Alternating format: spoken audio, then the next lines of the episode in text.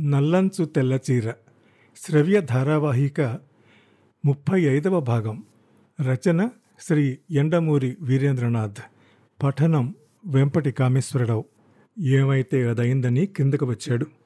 Taxi వేసుకుని ప్రియంవద ఇంటికి బయలుదేరాడు. ఆమె ఎందుకు చెప్పపెట్టకుండా వచ్చేసిందో తెలుసుకుంటే గాని మనసు స్థిమితపడదు. ఐదు నిమిషాల్లో అతడి టాక్సీ ఆమె ఇంటి ముందు ఆగింది. రవితేజ తలెత్తి చూశాడు. పై పోర్షన్కి to let board వేలాడుతోంది. Two town police station SI Rajasekhar కుర్చీలో అలాగే పడుకుని నిద్రపోతున్నాడు. రాత్రంతా ఏదో కేసు వల్ల నిద్ర లేదు అతడికి. ఆ స్టేషన్ పరిధిలో అన్నీ ఖరీదైన కాలనీలు అవటం వల్ల పెద్ద పని ఉండదు అక్కడ. అంతా నిశ్శబ్దంగా ఉంది. పక్క గదిలోంచి వైర్లెస్లో మాత్రం మాటలు వినిపిస్తున్నాయి.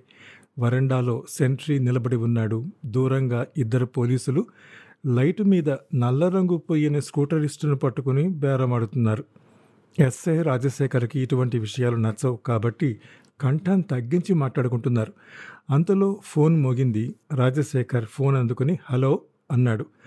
అవతల నుంచి వినిపించిన మాటలు వింటూ నిటారుగా అయ్యాడు. అడ్రస్ అని అవతల వాళ్ళు చెప్పింది రాసుకుని ఫోన్ పెట్టేశాడు. లేచి టోపీ చేతుల్లోకి తీసుకుని ఇద్దరు పోలీసులు వెంటరాగా జీప్ ఎక్కి సాగిపోయాడు. జీపు రవితేజ ఇంటి వైపు పెడుతోంది ట్యాక్సీలో ఆ టైంకి రవితేజ తిరిగి హోటల్కి బయలుదేరాడు. ట్యాక్సీ వచ్చి హోటల్ ముందు ఆగింది. దిగి డబ్బులు చెల్లించి రిసెప్షన్ వద్దకు వచ్చాడు. రిసెప్షనిస్టు తాళం చెవి కోసం చూసి అది అక్కడ లేకపోవడంతో గదిలో ఎవరో ఉన్నారు సార్ అంది. రవితేజ మనసు ఒక్కసారిగా తేలికపడింది. ప్రియంవద వచ్చేసి ఉంటుంది. అనవసరంగా టెన్షన్తో తను ఆమె కోసం బయటంతా వెతికాడు. ఆమె మీద అతడికి కోపం కూడా వచ్చింది. అలా చెప్పబెట్టకుండా వెళ్ళిపోయినందుకు బాగా మందలించాలనుకున్నాడు. లిఫ్ట్లోంచి బయటకు వచ్చాడు. పొడవాటి వరండా నిర్మానుష్యంగా ఉంది. వరుసగా గదులున్నాయి. తన గది దగ్గర నిలబడి బెల్ కొట్టబోయి అది తీసే ఉండటంతో తోసుకుని లోపల ప్రవేశించాడు. అయితే అతడు భావించినట్టు లోపలున్నది ప్రియంవద కాదు. భాస్కర్. ఇన్స్పెక్టర్ రాజశేఖర్ జీపు రవితేజ ఇంటి కాంపౌండ్లోకి ప్రవేశించింది. పది పదిహేను మంది దాకా జనం ఉన్నారక్కడ. అందులో ఒక ఆయన ఇతనికి తెలుసు. రవితేజ టెక్స్టైల్స్ డైరెక్టర్లలో ఒకరు. ఆయన ముందుకొస్తూ ఈయన శర్మ గారు చైర్మన్ అని మరొక వ్యక్తిని పరిచయం చేశాడు. రాజశేఖర్ ఆయనతో కరచాలనం చేశాడు. రవితేజ గారు రాలేదా? అడిగాడు. లేదు ముంబై నుంచి బయలుదేరారు పొద్దున్నే ఎయిర్పోర్ట్కి కారు పంపించాం. బహుశా ఇంకో ఐదు పది నిమిషాల్లో రావచ్చు.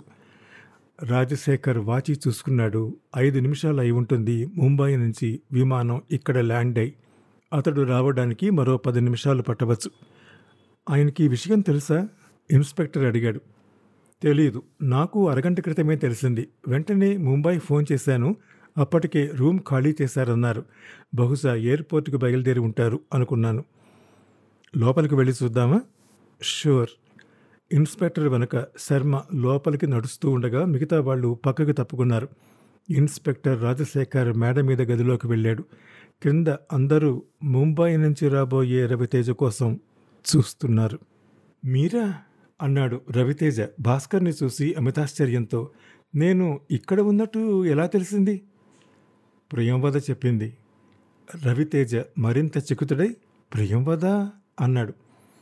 పొద్దున్న తను లేచేసరికి మీరు నిద్రపోతూ ఉన్నారట. మిమ్మల్ని డిస్టర్బ్ చేయటం ఎందుకని కిందకు వచ్చి రిసెప్షన్ నుంచి ఫోన్ చేయబోయిందిట. అక్కడ మాధవి గారు ఉన్నారట.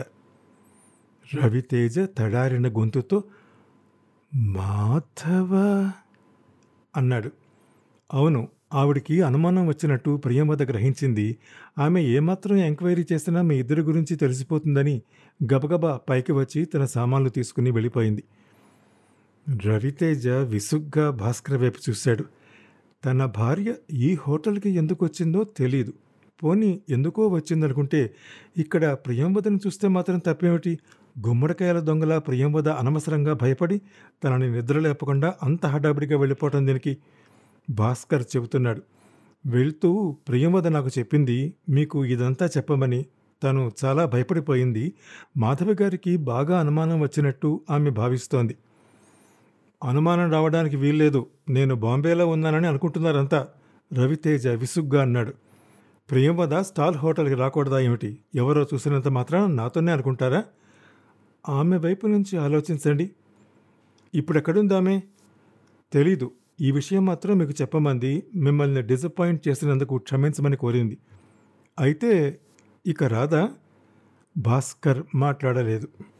రవితేజ డిసప్పాయింటెడ్గా ఏమీ ఫీల్ అవ్వలేదు. ఒక రకంగా చెప్పాలంటే ఇంటికి వెళ్ళిపోదామని అతడు తొందరపడుతున్నాడు. రిసెప్షన్కి ఫోన్ చేసి బిల్లు తీసుకురమ్మని చెప్పాడు. ఈ లోపల బేరర్ కాఫీ తెచ్చాడు. మీరు నన్ను క్షమించాలి అన్నాడు భాస్కర్. చొరవ తీసుకుని వచ్చి గదిలో కూర్చున్నాను. పైగా కాఫీ కూడా ఆర్డర్ చేశాను. దానికేం పర్వాలేదు. మీరు ఒకసారి ఇంటికి ఫోన్ చేస్తే బాగుంటుందేమో. ముంబై నుంచి విమానం వచ్చి అరగంట కావస్తోంది. మీ శ్రీమతి గారు మీరు ఇంకా రాలేదేమని అనుమానపడుతూ ఉంటారు. దాందేముంది? బిల్లు రాగానే గది ఖాళీ చేసి వెళ్ళిపోదాం. అతడికి గిల్టీగా ఉంది ప్రియంవద తమ విషయాలన్నీ అతడికి అనవసరంగా చెప్పిందని. మీరు ఎయిర్పోర్ట్ నుంచి ఫోన్ చేస్తున్నట్టు ఒకసారి ఇంటికి చేస్తేనే మంచిదని నా అభిప్రాయం. రవితేజ ఇంటికి ఫోన్ చేస్తూ ఉండగా భాస్కర్ కాఫీ కలిపి అతనికిచ్చాడు ఈ లోపల బిల్లు వచ్చింది. అది ఇచ్చేసి రవితేజ ఇంటికి ఫోన్ చేశాడు. చాలాసేపు రింగ్ అయిన తర్వాత ఎవరో ఫోన్ ఎత్తారు. హలో? ఆ స్వరం గుర్తుపట్టాడు రవితేజ. శర్మది అతడు ఆశ్చర్యపోయాడు. శర్మ తమ ఇంట్లో ఉండటం? నేను రవిని ఎయిర్పోర్ట్ నుంచి మాట్లాడుతున్నాను. అరే నీకోసమే కారు పంపించాం ఇంకా రాలేదేమిటా అని అందరం చూస్తున్నాం. అందరం? ఏం జరిగింది? శర్మ తటపటాయించి వస్తావుగా తొందరగా వచ్చాయి. ఏం జరిగింది? రవితేజ రెట్టించాడు. తొందరగా రా శర్మగారు అసలేం జరిగింది? అది చెప్పండి ముందు. క్షణం నిశ్శబ్దం. Raviteja I'm sorry. నిన్న రాత్రి మాధవిని ఎవరో హత్య చేశారు. మాధవిని హత్య చేశారు? మాధవి హత్య? మాధవి? కలలో కూడా ఊహించని విషయాన్ని హఠాత్తుగా వింటే ఆ వార్త ఇచ్చే ఆనందం కానీ విషాదం కానీ వెంటనే అవగాహనకు రాదు.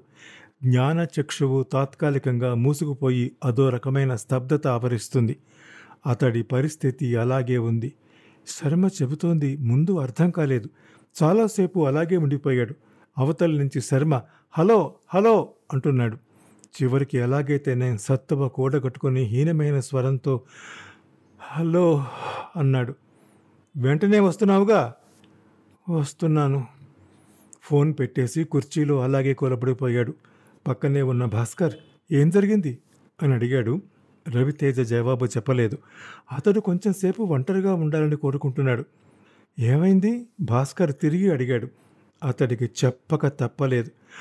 My God! అని ఆగి ఐఎమ్ సారీ అన్నాడు నెమ్మదిగా. రవితేజ కళ్ళు మూసుకున్నాడు. ఈ లోపల భాస్కర్ మిగిలిన కాఫీ కలిపి అతడికిచ్చాడు. రవితేజకి ఎంతో నిస్సత్తువుగా అనిపించింది. వద్దనకుండా తాగేశాడు. మనం వెడదామా? అక్కడ మీకోసం అందరూ చూస్తూ ఉంటారు? ప్రశ్నించాడు భాస్కర్. రవి ఏదేదో మైకంలో ఉన్నవాడిలా లేచాడు. అతడి ప్యాక్ చేయబడి ఉన్న సామాన్లని భాస్కర్ ట్యాక్సీలో పెట్టించాడు. ఇద్దరూ ట్యాక్సీ ఎక్కుతూ ఉంటే నేను మధ్యదారిలో దిగిపోతాను అన్నాడు భాస్కర్. రవితేజ పట్టించుకోలేదు. సీటు వెనక్కి వాలి తిరిగి కళ్ళు మూసుకున్నాడు. కారు కదిలింది. ఎంతో ఆనందంగా గడుస్తాయి అనుకున్న ఈ మూడు రోజులు ఒక ఆహ్లాదకరమైన అనుభవంగా మిగిలిపోతుందనుకున్నవి. ఇలా మలుపు తిరగడంతో అతడికి తన బతుకు మీదే అయిష్టత పుట్టింది. ఇలా ఎందుకు జరిగింది? ఇలా? ఇలా ఎందుకు జరిగింది? అని మాటిమాటికి అనుకున్నాడు. దగ్గరి వారి మరణం వ్యధని కలగజేస్తుంది. తప్పదు. కానీ అతడక్కడ వేరే అమ్మాయితో కొలుగుతూ ఉండగా ఇక్కడ భార్య మరణించటం అతడిలో విపరీతమైన గిల్టీ ఫీలింగ్ని కలగజేస్తోంది. ఇలా ఆలోచిస్తూ ఉండగా అతడి మనసులో చిన్న అనుమానం మెరుపులా మెరిసింది.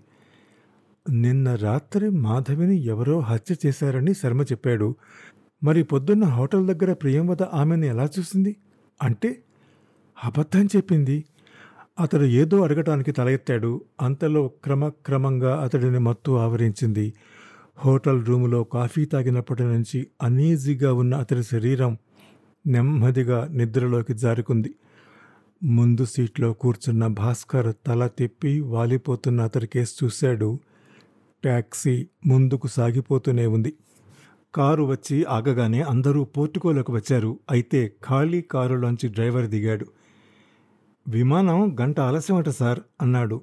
ఇన్స్పెక్టర్ రాజశేఖర్ శర్మ మొహమొహాలు చూసుకున్నారు. ఆలస్యమా? ఇప్పుడేగా ఎయిర్పోర్ట్ నుంచి రవితేజ మాతో మాట్లాడాడు అన్నాడు శర్మ ఆశ్చర్యంగా. డ్రైవర్ కన్ఫ్యూజ్ అయి నేను కనుక్కున్నాను సార్ గంట ఆలస్యం అన్నారు అన్నాడు. శర్మ తిరిగి ఎయిర్పోర్ట్కి ఫోన్ చేశాడు. డ్రైవర్ చెప్పిన మాటలు నిజమే అని తేలింది. రాజశేఖర్ శర్మ వైపు తిరిగి అతడు ఏ ఎయిర్పోర్ట్ నుంచి చేశాడు? ఇక్కడి నుంచా? ముంబై నుంచా? అడిగాడు. అది చెప్పలేదు. వెంటనే వస్తున్నావుగా అంటే వస్తున్నాను అన్నాడు. అంతే. రాజశేఖర్ సాలోచనగా అతడు మనకి ఫోన్ చేసి ఐదు నిమిషాలైంది మరి ఇతడు ఎక్కడి నుంచి చేసి ఉంటాడు? అన్నాడు. ఎవరూ మాట్లాడలేదు. చాలా ఇబ్బందికరమైన నిశ్శబ్దం అక్కడ అలముకుంది. రాజశేఖర్ లోపలికి నడిచాడు. ఇంకా ఫోటోలు తీస్తూనే ఉన్నారు. కానిస్టేబుల్ అతడి దగ్గరికి వచ్చి శవాన్ని ఎక్కించమంటారా సార్? అడిగాడు. వద్దు ఆమె భర్త రాని. మరో పది నిమిషాలు గడిచాయి. ఈ లోపల శర్మ వచ్చి నేను ఎయిర్పోర్ట్కి వెడతాను అన్నాడు. రాజశేఖర్ తలూపాడు శర్మతో పాటు మిగతా డైరెక్టర్లు కూడా వెళ్ళారు. ఇంట్లో పనిచేసే వారితో మాట్లాడటానికి ఇన్స్పెక్టర్కి టైం దొరికింది. అమ్మగారిని ఆఖరిసారి ఎవరు చూశారు? అడిగాడు. పని మనిషి పొద్దున్న తలుపు తడితే లోపల తీయలేదు అమ్మగారు. ఇంకా నిద్రపోతున్నారేమో అనుకుని వెళ్ళిపోయింది. ఆఖరిసారి ఎవరు మాట్లాడారు? సుధాకర్ బాబు. రాత్రి పదకొండింటి వరకు ఇక్కడే ఉన్నాడు. భోజనం అయ్యాకే ఇద్దరూ చాలాసేపు మాట్లాడుకున్నారు. నౌకర్లకుండే సహజమైన దాచాలనే ప్రయత్నాన్ని బయటపెట్టేట్టు చేస్తూ వాళ్ళు చెప్పారు. సుధాకర్ ఎవరు? అప్పుడప్పుడు వస్తూ ఉంటాడు. ఇంకో నాలుగైదు ప్రశ్నలు వేసి విషయాన్ని కొంతవరకు రాబట్టాడు. ఇన్స్పెక్టర్ రాజశేఖర్ మిగతా పోలీసు డిపార్ట్మెంట్ మనుషుల్లాగా తాగుడుతో మెదడుని కప్పపెట్టినవాడు కాదు చురుగ్గా పనిచేసే యువకుడు. నౌకర్లతో మాట్లాడాక అతడు సుధాకర్ కోసం కబురు పంపించాడు. ఆ తరువాత లోపలికి వెళ్ళాడు. లోపల పక్క మీద మాధవి శరీరం అలాగే నిద్రపోతున్నట్టు ఉంది. జాగ్రత్తగా చూస్తే కానీ తెలీదు.